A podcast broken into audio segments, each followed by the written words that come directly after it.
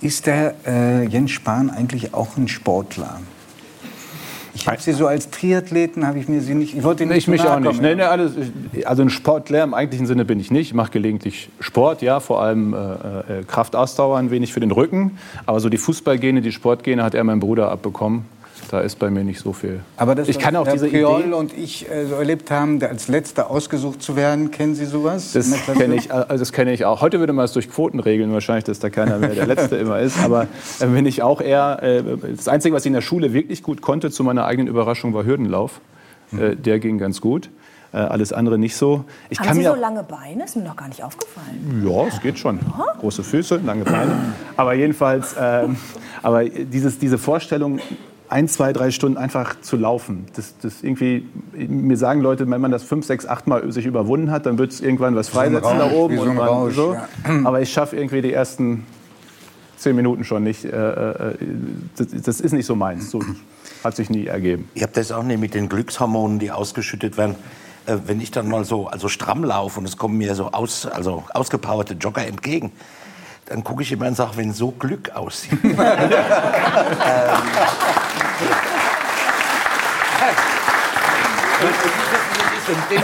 Kann ich sehr gut verstehen. auch für Gerüchte. Ich glaube, mir tut der ähm, arme äh, Lang Lang ein bisschen leid, dem alles übersetzt wird. Vielleicht nur zur Erklärung. Jens Spahn ist einer der bekanntesten Politiker in Deutschland, war während der Corona-Zeit ähm, der Gesundheitsminister. Insofern noch bekannter geworden, als er schon war. Und er hat jetzt ein Buch geschrieben, in dem das ein, den Titel trägt, eines Satzes, den Sie schon sehr früh während der Pandemie gesagt haben, nämlich wir werden einander viel verzeihen müssen. In dem Buch ähm, gibt es vieles, was äh, man jetzt, glaube ich, stundenlang vertiefen könnte. Ich würde mich so gerne auf zwei Daten mhm. konzentrieren, die Sie beide ansprechen und ich wahnsinnig spannend fand, weil Sie da auch mit großer Offenheit sprechen. Das eine ist äh, der 8. Dezember 2021. Mhm. Das war der Tag der Machtübergabe. Da waren Sie, mussten Sie das Amt an Ihren Nachfolger abgeben, der schon im Ministerium saß. Und äh, bitte sagen Sie doch, was in künftigen Jahren von diesem Tag bei Ihnen besonders im Gedächtnis bleiben wird. Also es gibt zwei Momente. Das, ich meine, das ist ja so ein Tag, Demokratie ist Macht, Amt auf Zeit. Und jeder weiß irgendwie, dieser Tag kommt, an dem es vorbei ist äh, und du das Amt verlässt. Ähm, aber es, es, zu erleben ist dann schon noch mal was anderes. Vor allem, es war ja wirklich bis zu dem Morgen dieses Tages.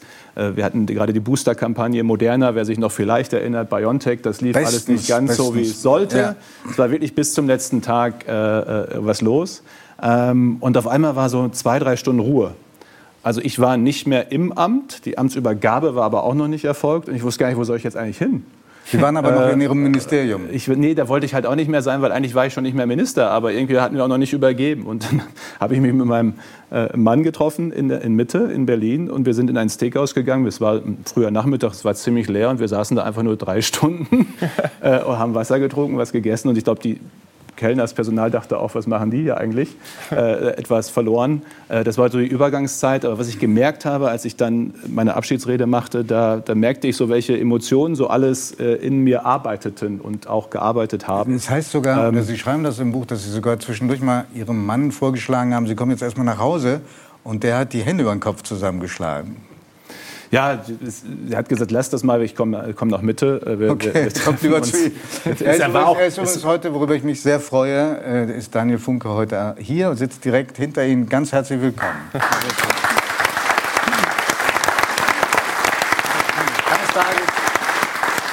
wird wahrscheinlich auch die verschiedenen Fassungen nebeneinander schneiden, so wie Sie es erlebt haben und so wie Sie es erlebt haben. Aber vier Stunden saßen Sie im Steghaus. Und dann kamen sie da zurück und hat man dann das Gefühl, die ganzen Leute, die da arbeiten, die sind eigentlich schon auf jemand anders ja, fixiert? Ist so. Das ist, muss auch so sein. Es ist vielleicht auch so, wenn irgendwann ein neuer Chefredakteur kommt oder ein neuer Moderator. aber weiß es aber nicht, ist ein aber großer Unterschied. Es muss, es muss auch so sein, dass das System sozusagen. Ich bleibe dann nicht Chefredakteur. Sie sind Politiker geblieben. Aber, ja, aber, ja, das stimmt. Ähm, mhm. aber, aber Sie merken das sofort, äh, wie, wie, wie natürlich sich ein Ministerium äh, ausrichtet nach dem neuen Minister, äh, wie, wie äh, die, die Abteilungsleiter. bis hin zur Sicherheit. Ich musste ja äh, während der Pandemie auch wegen, ähm, wegen der Risiken, die es gab, durch Drogen und anderes mehr, hatte ich Sicherheit 24-7. Äh, und auch das ändert sich alles innerhalb von wenigen Minuten. Die werden dann. einem einfach abgezogen. Auch das habe ich nicht verstanden so richtig, weil wenn jemand so richtig gehasst wird, dann hört das ja nicht von einem Tag zum anderen auf. Also das, das, das, Kriminalamt passt schon weiter auf und schaut, wenn ich öffentliche Auftritte habe. Aber klar, so ein paar Dinge ändern sich dann einfach. Das ist natürlich auch normal. Ich sage nochmal, es muss so sein. Ähm, ähm, aber es ist erstmal, wenn du das durchlebst und erlebst, äh, schon, schon nochmal äh, ja, zum Umparken im Kopf eine komische Situation. Ähm, und so war es dann auch in den Tagen danach. Es kam ja dann die Weihnachtszeit. Das ist ja erstmal eine Gelegenheit, auch, auch, auch ein bisschen runterzukommen. Ich habe drei, vier, fünf Wochen keine Corona-Nachrichten, keine Inzidenzen, kein gar nichts äh, mir angeschaut. Weil ich musste ja auch nicht mehr. Also ob ich die Corona-Inzidenz des Morgens kenne oder nicht, ist dann auch egal, wenn ich halt nicht mehr äh, in dem Amt bin. Mhm. Ähm, und habe einfach versucht, für mich da einen Schnitt zu machen. Weil das waren, das habe ich in dieser Abschiedsrede am 8. Dezember auch gesagt, es waren die intensiv, für viele war das so in dieser Pandemie, aber es waren eben auch für mich die intensivsten Jahre meines Lebens mit Höhen, mit Tiefen. Ähm, ich würde keinen Tag missen wollen, keine Lassen Stunde, aber, aber es war halt schon ein ziemlicher Schnitt. Lassen Sie uns einmal zu den, zu den Tiefen kommen ähm, der 8, das andere Datum, das ich angesprochen habe, dieser 8. März. Da sagen Sie, das war äh, eigentlich eine Art Zusammenbruch. Was haben Sie da erlebt? Der 8. März. Da waren Sie noch voll im Amt. Das war also 8. März 2021, ja. genau. Ähm, ähm, das ist in Berlin Feiertag, Weltfrauentag, äh, nur in Berlin Feiertag. Das war in der Woche ein Tag auf einmal, der ruhiger war als, als sonst. Ähm, und wenn Sie sich, sich erinnern, das erste Quartal äh, 2021, da lief es nicht äh, in allen Bereichen rund. Impfen lief nicht so, äh, dass äh, verständlicherweise war da viel Frust, wie es sollte am Anfang. Viel Kritik. Wir hatten äh, zu wenig Impfstoff. Das Testen startete eine Woche zu spät, das äh, kostenlose. Ich hatte auch selbst ein paar Fehler äh, gemacht, auch persönliche. Ein da Abendessen in Leipzig um und so. Das und kam ganz viel. Um den Erwerb des Hauses. Also, es, es kamen ganz ja. viele Themen politisch und persönlich zusammen. Mhm äh, und so ein, so, ein, so ein, mediales Dauerfeuer. Ich habe eigentlich eine ziemlich, heute würde man sagen, Grund, gute Grundresilienz, ähm, halt das eigentlich ziemlich viel aus, aber auf einmal an diesem Tag wurde es ruhiger, unerwartet ruhiger, mhm. als es sonst war. Äh, und ich, auf einmal ich weiß nicht, brach es so in mir auf und los. Ich schreibe dann, ich hätte heulen können äh, und, und, habe mir dann gedacht, das würde ich nie im Amt darüber reden, weil ich finde, eine Regierung soll regieren, die soll nicht darüber reden, wie es ihr dabei geht. Also mich Sie, sprechen über aber nach dem Sie sprechen über einen Zusammenbruch, aber sagen, nicht beschreiben, nicht in dem Buch, mhm. wie der Zusammenbruch aussah. Und jetzt sagen Sie, Sie hätten heulen können, aber haben nicht geheult. Also wie, wie, wie erleben Sie Zusammenbruch? Ja, Zusammenbruch ist jetzt auch nicht mein Wort, das ist, eher, das, ist das, was Sie da, da ja auch, auch, auch lesen. Es war einfach, weiß nicht, so ein, so ein Moment, kennen vielleicht manche auch, wo, wo ich einfach merkte, gerade in diesem Moment geht es mal nicht mehr und ich will nicht mehr und ich kann nicht mehr und habe keinen Bock mehr auf das alles und es ist einfach zu viel. Ich glaube, der letzte ähm, Tropfen war sogar ein Leitartikel des, der Kollegen beim Spiegel. Der nee, das war ein paar Tage äh, vorher, das war vorher, das danach, andere, ja. andere Situation. Ähm, ähm, und, und dann habe ich mein Team gefragt, könntet ihr euch vorstellen, heute reinzukommen? Ich muss mal irgendwie, irgendwie reden. Ähm, und dann haben wir da zusammengesessen äh, äh und, und geredet ein Schnäpschen dann tatsächlich am Ende noch getrunken und dann, dann ging es am nächsten Tag auch, auch wieder weiter. Aber das war, das habe ich an einer anderen Szene übrigens auch gemerkt, die steht gar nicht im Buch. Ich war im Bürgeramt in Berlin, musste da was regeln und als ich ging, sah ich eine, eine Dame, die da arbeitete, die nahm so alles zusammen, sieht man ja manchmal und ging und ich dachte, okay, jetzt kommt wieder Kritik, jetzt kommt was. Und sie sagte auf einmal einfach nur Danke.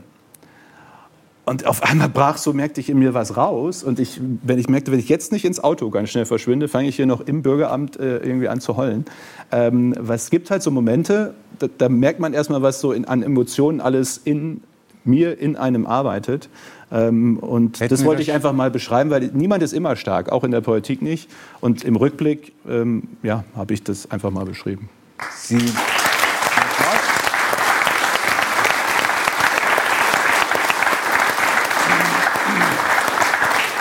Sie sprechen es an, sind sehr vorsichtig in den Formulierungen, thematisieren auch, ob man das überhaupt sagen darf. Also an einer Stelle, nur dass Sie sehen, dass ich Ihr Buch wirklich gelesen habe, sagen Sie auch, dass Sie Karneval auch nicht mehr feiern jetzt und schon zwar lange nicht, um nicht irgendwie ähm, abgeschossen zu werden. Am Foto, was dann so erscheint, fänden Sie es denn so schlimm, wenn ein Minister eine, ein paar Tränen vergießt? Sei es vor Rührung oder weil er einfach fertig ist. Wenn das in einer öffentlichen Situation passiert, äh, nicht. Das muss, kann auch mal passieren. Aber wissen Sie, was, was ist jetzt meine Einstellung dazu, wie ich die Dinge sehe. Ich finde halt, ähm, wie ich gerade schon sagte, eine Regierung soll regieren und ich will nicht wissen, wie es ihr dabei geht. geht. Und in einer Zeit, wo es dem Land eh schon schlecht ging, viele durch waren, viel Frust da war, viel Unsicherheit da war, es sei ja für alle eine harte Zeit, für alle, finde ich, muss nicht irgendwie ein Minister auch noch darüber reden, wie es ihm dabei geht, sondern der soll regieren, der soll machen, bestmögliche Entscheidungen treffen, Verantwortung übernehmen. Äh, so, so ist jedenfalls meine Einstellung dazu. Äh, und deswegen habe ich eben versucht, ähm, das, das sozusagen so eine Grundhaltung, so eine Grundspannung auch zu haben. Ich wusste einfach, wenn ich das Haus verlasse, das haben wir auch erlebt, dann stehen Leute zum Teil mit dem Handy davor und filmen jede Sekunde. Äh, und ich habe mir irgendwann angewöhnt, wenn ich das Haus verlasse, wenn ich die Autotür aufgeht, dann habe ich eine, eine Grundspannung, eine Grundaufmerksamkeit ähm, und, und mache bestmöglich meinen Job. Aber, aber alles andere gehört dann da jetzt nicht hin. Und äh, das habe ich dann eben sozusagen im Rückblick für mich äh, neben, neben Innenansichten, neben Anekdotischem, neben Lehren aus der Krise auch, auch den Teil nochmal aufgearbeitet. Also Aber ich finde das stark, wenn ich das mal sagen darf. Ich finde das stark, dass Sie da jetzt so offen drüber reden. Also über Quellen und über Ihre Gefühle. Also die politische Arbeit kann man ja bewerten, wie möchte. Aber dieser, dieser menschliche Moment, der berührt mich, muss ich ganz ehrlich sagen. Auch, dass Sie das hier so sagen, dass Sie äh, ne, also dann ins Auto gehen mussten, weil sonst hätten Sie vielleicht. Ich glaube, jeder kennt das ja, solche Situationen. Und natürlich sind Sie auch Mensch ne, und nicht nur Politiker. Also. Perfekt. Ich versuche mal, die von Judith gerade gelobte Offenheit noch ein bisschen auszunutzen. Ja. Und wenn Sie sagen, das ist mir aber jetzt zu viel Offenheit, dann wäre es mir lieber, wenn Sie sagen würden, ich antworte darauf nicht. Mhm. Als wenn Sie irgendwie eine Ausflucht nehmen. Ja, nach, nach, dem Einflieger bin ich jetzt aber gespannt. Sie haben ja selber angesprochen, was da alles schiefgelaufen mhm. ist. Mit den Masken ist was schiefgelaufen. Äh, was? Eine ganze Menge schiefgelaufen. Mit dem Testen. Ähm, mit ihrem Hauskauf, mit den äh, juristischen Auseinandersetzungen, äh, die es gegeben hat, mit dem Impfen ist so viel schiefgelaufen. Es waren zwei unfassbar fordernde Jahre. Sie haben es selber beschrieben. Gibt es denn Situationen, wo Sie mindestens im Rückblick sagen würden, ich war einfach überfordert? Mm, nee, überfordert. Also ich habe ich hab schon in jedem Zeitpunkt das Gefühl gehabt, ähm, mit dem besten Wissen und Gewissen sozusagen, was in der Situation möglich war, ähm, auch, auch die Entscheidungen treffen zu können, das überblicken zu können. Das, also emotional, das ist ja die Szene, die wir gerade beschrieben haben, aber in der, in der Sache, ähm, Sie haben jetzt und wir auch darüber gesprochen, was alles nicht immer gelungen ist, ähm, finde ich aber alles in einem, auch Strich drunter, im Vergleich zu anderen Ländern sind wir gut durch diese schwere Zeit gekommen. Und ja, das Impfen ging am Anfang nicht so schnell, wie es sollte, aber dass es überhaupt ein Jahr, nachdem so ein Virus da ist, einen Impfstoff gibt, dass wir innerhalb von zwei Jahren die Welt geimpft haben. Es ist genug Impfstoff für die ganze Welt, da hat es noch nie zuvor in der Pandemie gegeben. Ähm, also insofern, äh, nee, das nicht. Das würde ich jetzt nicht sagen. Äh, Situationen, die wahnsinnig anspannend waren, Situationen, wo du innerhalb von einer Sekunde dann natürlich auch eine Entscheidung treffen musst, zum Beispiel machen wir jetzt dieses Verfahren, um die Masken zu kaufen oder nicht. Manche Entscheidungen, die ich mit dem Wissen von heute so auch nicht nochmal treffen würde. Äh, aber es nützt ja nichts. Ich meine, der ärztliche Direktor ist am Telefon, zwei Unikliniken sagen, Herr Spahn, ich stelle nächste Woche hier die Arbeit ein, wenn Sie uns jetzt nicht Masken besorgen, weil ich schicke meine Pfleger so nicht mehr da rein. So, dann können Sie sagen, okay, nicht mein Job. Ist es nämlich eigentlich nicht Aufgabe eines Bundesministeriums, äh, Masken zu besorgen? Oder wir haben eben gesagt, äh, dann machen wir es. Und da war ich eher im Tun. Also diese Situation, dieses Gefühl, das Sie beschreiben, das würde ich jetzt nicht sagen. Mhm. Also ich respektiere das äh, natürlich voll und ganz, sage Ihnen aber, dass aus vielen Gesprächen, auch mit Spitzenpolitikern, ich sehr wohl weiß, es gibt Situationen, wo andere sagen, ich habe auch keine Ahnung. Ich bin mit meinem Latein am Ende. Ich glaube auch das. Würde ich nicht ausschließen, dass es die mal gibt, ähm, aber, aber in, in, in, dieser Situation, in den zwei Jahren, also im, im Sinne von mit ich weiß auch nicht mehr weiter, das, die Situation könnte ich jetzt nicht erinnern. Dass es Momente waren, wo wir einfach auch wussten, wir sind hier gerade in wahnsinnig unsicherem Terrain. Ich meine, der erste Lockdown, ähm, das versuche ich auch zu beschreiben, wie wir da versucht haben, miteinander zu überlegen, was macht jetzt eigentlich Sinn, mhm. runterzufahren und was besser nicht. Ich meine, diese Sperrbänder, wenn Sie sich noch erinnern, um die Spielplätze. Mhm Das haben wir ja dann auch später nicht nochmal gemacht, weil wir gesehen haben, das äh, braucht es jetzt auch wirklich nicht. Das, wir- war, das wir- war also wirklich viel Tasten. wir alle und Unwissen. erinnern uns und, und wenden uns ab, weil es einfach so grauenvoll die Erinnerung ist. Manchmal tut es auch ganz gut, gewisse Dinge einfach zu verdrängen und zu vergessen. Was mir aber auffällt, ist, dass ähm, äh, der, Ihr Nachfolger ähm, eigentlich so gut wie nie böse über ihn spricht und auch Sie nichts Abfälliges über ihn sagen. Wie kommt das? Also zum einen, wir kennen uns seit bald 20 Jahren. Wir sind ziemlich unterschiedliche Typen, würde ich Karl sagen. Und Ähm, würde ich zustimmen. oder? ähm, aber, äh, aber wir schätzen uns. Wir kennen uns auch wirklich aus der politischen Arbeit. Wir haben 2013 schon zusammen äh, Koalitionsverhandlungen federführend äh, für Gesundheit geführt. Wir haben immer einen Kompromiss gefunden, der hat auch immer gehalten. Ähm, und wir haben einfach miteinander so eine Vereinbarung auch getroffen. Ähm, ich, hätte, ich hätte Anfragen, ich habe Anfragen gehabt über Wochen und Monate, jeden Tag die aktuelle Corona-Politik kommentieren können. Aber ich finde, ob Schützenverein ist oder Regierung oder vielleicht auch Chefredaktion oder Moderatoren, den Nachfolger zu kommentieren, äh, finde ich, gehört sich einfach nicht. Und andersrum, ähm, äh, finde ich, passt es auch nicht gut. In der Pandemie noch zwei, die ständig irgendwie das kommentieren und noch vielleicht unterschiedlich, bringt auch eher Dabei äh, Konfusion. halten- Und da haben wir einfach miteinander vereinbart, machen wir nicht, wir reden gut übereinander oder gar nicht.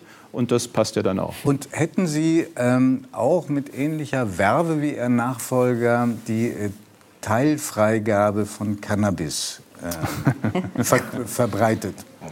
Äh, nein, das hätte ich nicht. Und haben Sie, wissen Sie wenigstens, wovon Sie reden? Bei Cannabis? Ja. Sie können jetzt nichts entlocken, was nicht schon entlocken worden wäre. Nämlich? Ich saß mal in einer Sendung mit äh, Boris Palmer war, glaube ich, dabei. Heinz Buschkowski, kennen Sie den noch? Aber hallo, äh, Neuköllner Bürgermeister, War doch lange in äh, Berlin. ein Liberaler. Und wir saßen bei Stefan Raab. Mhm. Und der fragte, wer in der Runde hat noch, nicht, äh, noch nie gekifft. Und da ging die Hand vom Grünen hoch, Von Boris Palmer. von Boris Palmer. Das liegt daran, also ich will das jetzt auch nicht irgendwie, ich bin ja der Der niederländischen... ist, der ist gelegentlich so von sich selbst Ich bin- berauscht, ich dass bin er das ein- wahrscheinlich nicht Möglicherweise. Also es ist jetzt, ist jetzt keine, keine riesen äh, Geheimniseröffnung. Hier ist jetzt aber nichts, wo ich über... Also ich bin an der niederländischen Grenze groß geworden. Da gab es Karneval. Äh, aber halt... Coffeeshops noch, ne? Ein paar Meter weiter. Also insofern jetzt gehört das praktisch zum gewohnt, gesunden Aufwachsen dazu. Das würde ich jetzt wieder... Weder, weder Karneval in all seinen Ausprägungen, noch das gehört zum gesunden Aufwachsen wahrscheinlich dazu. Aber ich muss Ihnen jetzt Ähm, noch mal was verraten, aber- Mhm. was Sie vielleicht berühren wird. Ja? Nämlich, dass ähm, me- meine Freundin und Kollegin und Co-Moderatorin Judith hat sich gestern hingestellt und hat für Sie was gebraut. Ja. Gebraut. Und zwar Ja, raten Sie mal, was das sein könnte. Erst mal raten, was Ach das so, sein was könnte. es sein könnte. Braun macht man, tut man Bier, oder? Es ist kein Bier, so viel kann ich sagen. Was gebraut? Naja, das Was ist Sie nicht gerne- ganz was Sie gerne fachkundig, also zusammengerührt, gemixt. Naja, es war schon ein bisschen mehr als nur zusammen. Ja, ja, ja. Ja. Er soll sich am Wort nicht aufhängen. Ja? Also wir, so. haben, wir haben in der Recherche erfahren, dass Ja. Sie gerne Eierlikör trinken. Das stimmt. Ja? Und haben dann überlegt, ob wir nicht vielleicht das mal so in der Runde rumgeben. Und dann hieß es so, ja, wer besorgt denn jetzt noch den Eierlikör? Und dann habe ich gesagt, na ja, also könnte ich ja herstellen. Ich habe ja Hühner zu Hause, dann kriegt er jetzt mal Eierlikör aus Von- sehr frischen Hühnereiern. Echt? Also habe ich, ja, tatsächlich. Es wird kein gutes Ende, ich sag's, ich sag's gleich. Aber die könntest du doch auch mal in die Redaktion mitbringen. Ja, gerne. Vor der Sendung, vor der Sendung. Und sagt uns Das vorher nächste Bescheid. Mal ja? machen wir das. Also ich habe dann Eierlikör hergestellt. Ähm, jetzt ist aber folgendes Missgeschick probiert, äh, passiert. Also ich habe es wirklich gemacht, ja? Man sieht es hier. Und ich habe es sogar so ein bisschen verziert mit Schleifchen und so. Das Problem ist nur, ich habe heute Morgen in der Eile die falsche Flasche gegriffen. Dieser Eierlikör ist schon vier Monate alt. Und Und es ist Eierlikör nicht schlecht? gestern. Und ich glaube ja, weil da sind frische Eier drin. Deswegen überreiche ich Ihnen das jetzt von Herzen. Aber ich bitte Sie, es nicht zu trinken. weil sonst haben wir die Schlagzeile. Judith Rathaus tötet ehemalige Gesundheitsminister. Bitte schön. Ich schicke Ihnen dann zu. Aber mit viel, aber mit viel Liebe gemacht steht drauf. Und jetzt muss ich zumindest noch sagen, warum Eierlikör erinnert mich einfach an meine, an meine Großmutter. Ach ja, das Weil- ist ja auch schön. Als abschließendes Nein, deswegen der Statement. Geschmack, der Geschmack. Und, und, und es war so, meine, meine Großmutter wurde dann pflegebedürftig und konnte sich nicht mehr so gut bewegen.